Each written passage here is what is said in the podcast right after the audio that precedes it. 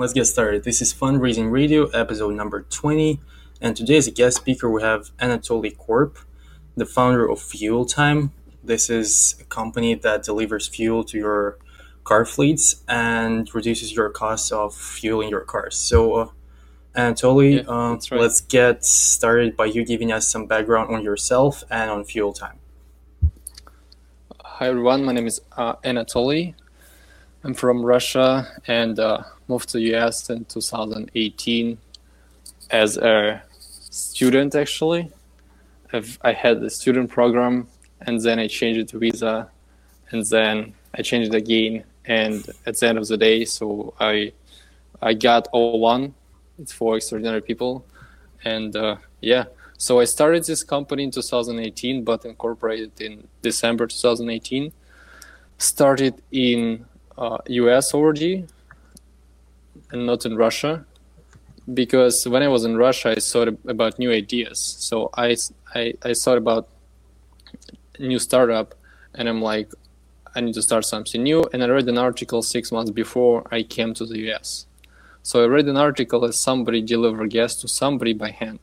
So they would they would took uh, like three two gallon three or three gallon two or three gallons and refuel your car for for like five dollars, I think. So I thought, why do you need to deliver three gallons if you can deliver much more?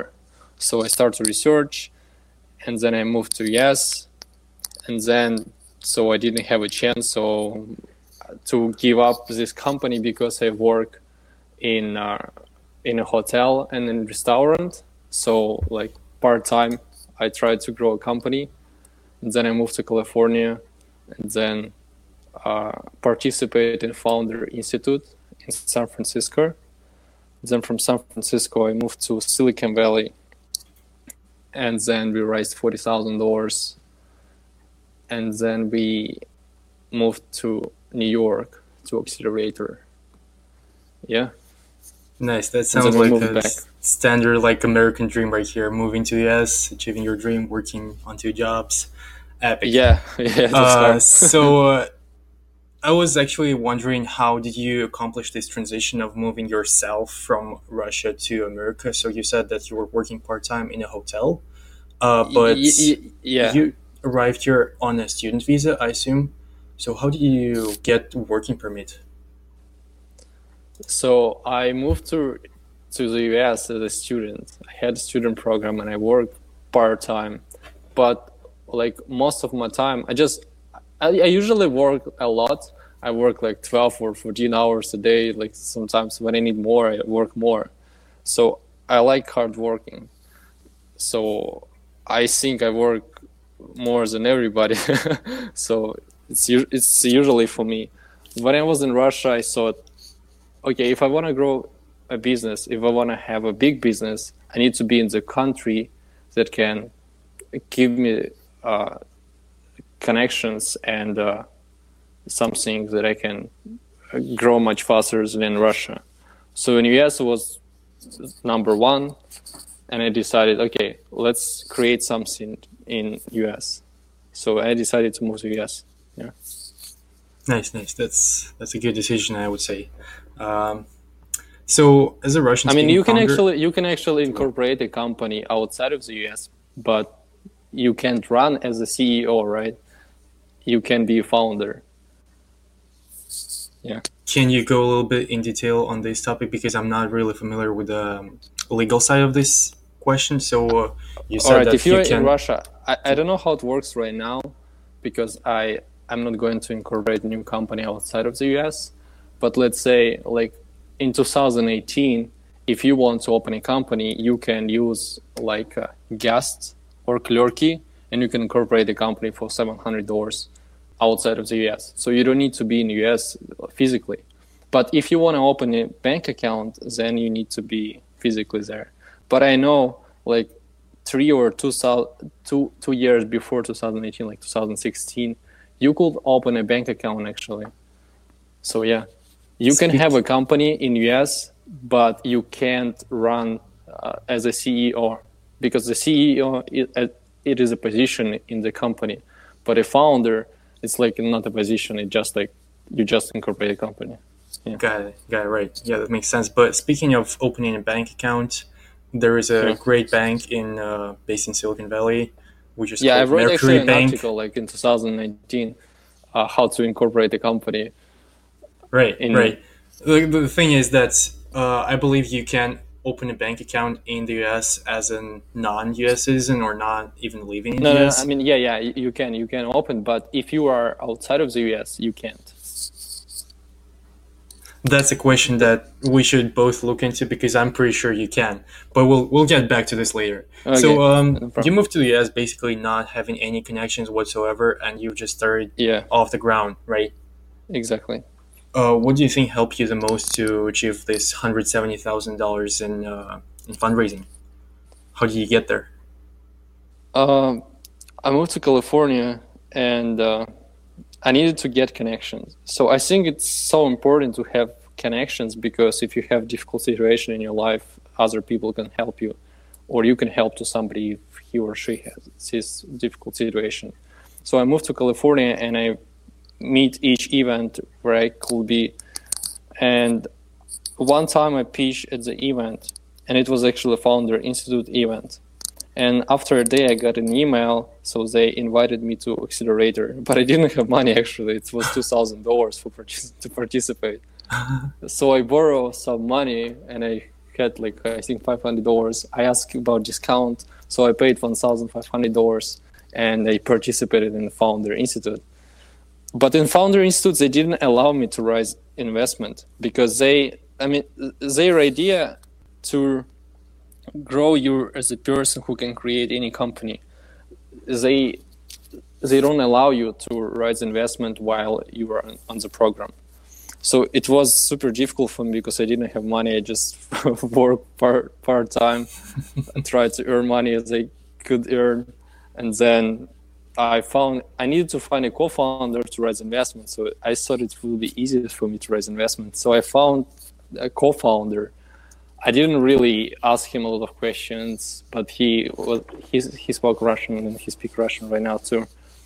But actually, we worked together a few months, and then his friend, who was in English school with him together a few years before uh, we met with him, he ha- he had a gas station. And his family had gas station, and he thought like, okay, you need to get to know with this person. And so we got to know with this person, and this person actually tried to start the same company a few months ago, but because of he had gas he had gas stations, he didn't start this company. And so he he doesn't know actually technology, like programming languages and so on. Mm-hmm. And uh, we met with him, and I and I said, okay, so we we have M V P, we have developers in Russia, and uh, we have two people right here. So we need investment right now to move forward. So we're interested to invest. He said, yes, I'm interested because I know this market, I know your competitors, and I actually tried to start this company, but it didn't start. So yeah, I would like to invest. But we thought he will just invest some amount of money, and we asked him like one hundred thousand dollars. Like then eighty thousand dollars, but at the end of the day, he, we understood that he wanted to become a co-founder, and we're like, "Ah, oh, you want to become a co-founder?" So it's already different conversation. Uh, and yeah, he became a co-founder, but I, I had a situation with my another co-founder, like first co-founder. He actually uh, needed more money than I expected. And so I couldn't pay amount of money to him because he asked a lot, because he needed to pay to another person he borrowed from. Okay. And he worked in Google. So he asked me amount of money. I said, I can't pay this amount of money, or you will move with us, or you want to stay in a Google. So he, he decided, let's say, stay in a Google.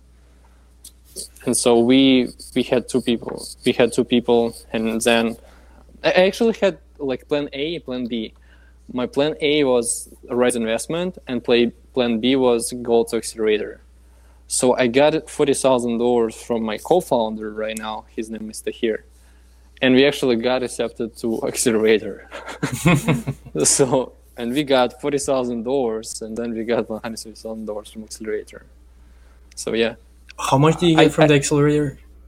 Uh, one hundred thirty thousand dollars. I can't I can't say it was hard and it was difficult to raise investment from accelerator, because it's just a form on their website. You can just apply and you can get to the program. Yeah, but we actually said, because we have competitor in California, we sought to start this company on East Coast, and we and we moved there, and we understood that it doesn't work there because of gas much cheap much cheaper than in California, and we also have connection in oil gas industry in California, and his my co-founder family has gas stations, and we thought we, we could take gas from their gas stations when we just started. So we we we started from California, and now we deliver gas in Silicon Valley. Yeah. Got it. So you said that raising from uh, accelerator was pretty easy. Uh, could yeah. you go a little bit in depth into this process? So you've applied to this uh, program yeah, you on the website. website. You, what happened they next? Ask you some questions. Mm-hmm. Actually, there is a website called uh, it's f six s dot com. You can go to f six s dot com and you can find any accelerator in the world, and you can apply from this platform. So I found this platform, and then I applied, and then we had a call, and then we had a call with another person, and then we got emails that we accepted. Yeah. That's that's nice. That's, that's nice. That's pretty good, yeah. And then we moved to New York. We got sounds... an office, and I work in office a lot. More than anybody. Sounds nearly too simple for fundraising. Usually all my guests are like, hey, I've pitched and pitched and pitched for like hundreds of investors. And then yeah, only that I raised. It will be maybe, maybe hard for me, maybe not. I mean, we are looking for a new investment round right now. And we have some uh, V C who is interested to invest, like one of them, Plug and Play, let's say. We pitched Plug and Play two times already. And the interest to invest, but we need to find a lead investor, and uh, right, it's more than two million dollars, and we like if uh, Plug and Play is interested, and we can find maybe somebody else. I'm not sure if it would be difficult to find somebody else, but we will try to find it. Yeah, finding lead this, investor is definitely always hard. Yeah, yeah, yeah. But this one hundred seventy thousand dollars was, I don't think it was difficult, because I found a person who already know everything about this industry, and he was ready to put his money to a new company. And, and here I am, and he just puts his money to this company and starts to work with us. Yeah. Got it. So, uh, actually, so I think I was... it's, it is the best to find somebody who already know everything about your business, right? Because if he or she knows everything, she, it will be pretty easy to get investment. Right. So uh, at which stage did you raise this forty thousand dollars? So you said you've already had M V P at that point, right? Uh, yeah, we actually didn't have M V P. We didn't have on the market, but mm-hmm. we had like a mock-up, and we, ha- we had a workable mock-up. So you could try, you could use your like laptop and you can try to use it, but you can't download to your smartphone. Got yeah. it. So, but we uh, actually had developers already. And before these developers that we had, I had another developer who who stole my code, and then he tried to start this company in Ukraine. Oh, and, and then he actually offered me to buy his code, and I said, no, I don't want to buy this code, and we hired new developers and started developing from zero. That reminds me too much of Silicon Valley show, where like this Chinese guy left to China oh, yeah, stealing yeah. their code. Oh my God. I keep seeing yeah. examples of Silicon Valley in real life. It's it's just hilarious. All right, yeah, uh, let's I, I like get serious Valley, here. So everybody works there.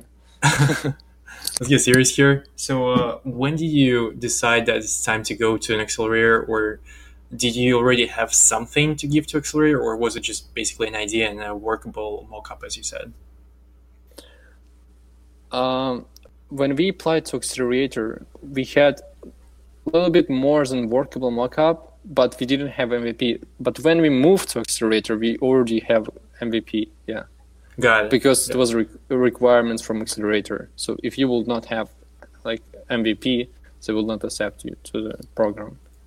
Got it. Understood. So I really like the idea. I love the design of your website. But the thing that really raised the question for me was your statement that you've put on your website. Actually, two statements. So one was that mm-hmm. your prices, the prices of your gas are even cheaper than the gas stations, and that yeah, you do deliver, not yeah. charge any delivery fees. So how, how do you make money? Yeah, we deliver cheaper gas than local three gas stations around a user. So we actually deliver gas to B two C and B two B. So B two C customers is people who work in companies, but we don't deliver to employees, Facebook employees or Google or Cisco, but our competitor does right now. Uh, and our competitor actually raised eighty-six million dollars and they deliver in six cities only. Nice. Uh, we, and we also deliver to B two B. R- like right now at this stage, we focus on B two B because we need to earn some money to to to have traction and then raise investment, and then we will focus on B two C part as well. We focused when we started on B two C part, but then but then we understood that it's pretty easy for us to get money from B two B customers, because if you come to the company and they have leads, actually, like, if you can pay twenty dollars per one per one driver, and this driver will spend fifteen minutes go to gas station, and then for fifteen minutes, you pay five dollars, right? So if you have one hundred employees, you have to five hundred dollars. Just let your employees refuel your vehicles. Right. And it's one time, but you refuel like two point five times maybe per week. It depends on the company. And it's multiplied for everything, and you will pay like more than thirty thousand dollars a month. And you come to a company and tell them, like, we deliver cheaper gas than local gas stations. You don't need to worry about employers. They don't need to go to a gas station. You don't need to have a card. Like, they have, sometimes they have special card with gas, special gas station. In this case, we just come to their parking when they need it. We have special schedule and we refill their vehicles. So the example here, why is it cheaper? So my uh, family of my co-founder ha- has gas stations, and they sell cheapest gas, like cheapest gas in area. So they have a gas station in Burlingame, right? And uh, across the street, there is a Chevron gas station, and they sell much cheaper than Chevron, but it is the same gas. And most of people go to gas, their gas station. Almost like, I would say ninety percent of all drivers goes to gas station, his family gas station, because it's cheaper. Just because sometimes you need, you can earn more money in this case, but in California it works even if you can say, I deliver five cents cheaper than local gas stations. So in our case, we cut supply chain.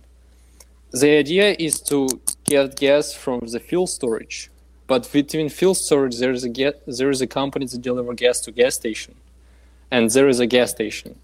So in our case, you don't need a gas station. You don't need companies that deliver gas to gas station. You can take gas from the fuel storage. Got it. But exactly, if you want to get gas from the from the fuel storage, you need to have uh, amount of gallons daily. So you need to achieve, let's say, let's say their requirements like three thousand or three thousand gallons per day or seven thousand gallons per day. So before you can get from fuel storage, you need to deliver like seven thousand gallons per day, and then you can take from them. So right now, because we have partners' gas stations, we take gas from our partners' gas stations. And also you can, you don't need to charge for delivery, because usually companies charge for delivery. In our case, when we deliver to B two C, we charge two dollars and ninety-nine cents per delivery from a customer, and we use the same model on B two B. So we don't charge from company for delivery to per month, right? Mm-hmm. We charge per vehicle. So if you have ten vehicles, we can twenty-nine point nine, right? two dollars and ninety-nine cents per vehicle, or you can make five, it's fifty dollars per vehicle. So it depends on the customer, but you can start actually, you will not charge several months because they will, they would like to start to work with you. And then after several months, you will add this number like five dollars, and you will charge five dollars per vehicle. Right, understood. Yeah. So actually another question that I had, I made some background check on you, of course, and mm-hmm. I saw that you're president of another company based in United Kingdom called ZapMap. Uh, how how do investors look at this? So don't they question this double work, I would say? The best map? Yeah. No, no, ZapMap. ZapMap. No, I don't. Have, I don't. There is a maybe in in U K. We also start to work on electric chargers right now. Right. And so we will sell electric chargers in U K with partnership of one of the biggest installation company in U K here. So we develop electric charger, smart electric charger. And yeah, we will sell it soon. I would say maybe after three months. And it... probably we will go to U S and maybe we will sell it in U S. So there are so many diff- different features in this smart charger. Like there are requirements from U K.